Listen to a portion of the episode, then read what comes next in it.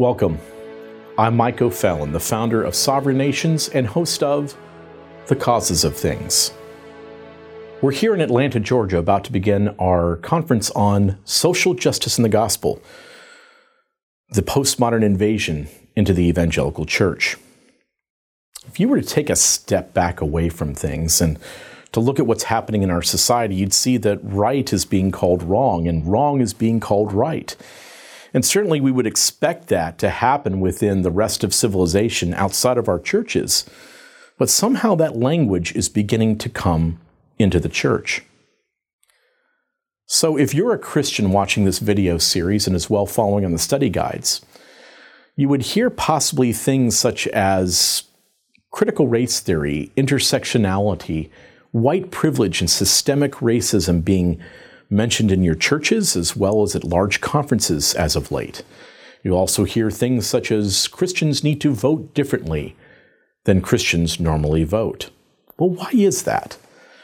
We'll take a look at an examination and be able to work that out to help you understand what's really going on. If you're someone who's a non-Christian who's watching this video series to see what's happening within the church, what I'd ask you to do is to think of this from a perspective of someone who is a social scientist that wants to deconstruct society. And if you were to do that within America, certainly you'd focus on a top-down or legislative move, a bottom-up or grassroots reflexive move to unstick the middle, which is the glue that holds our society together. And that glue that holds our society together would be things such as our national pastimes, our patriotism, and uniquely to the American experience, the Christian church. If you could balkanize Christianity, then you could unstick that glue that holds our nation together. Well, to help us to understand these things, we're going to be beginning with Doctor Voddie Baucham and his subject that will help us to understand the definition of social justice. Next, we'll move on to Phil Johnson, who will be examining virtue signaling within the evangelical context.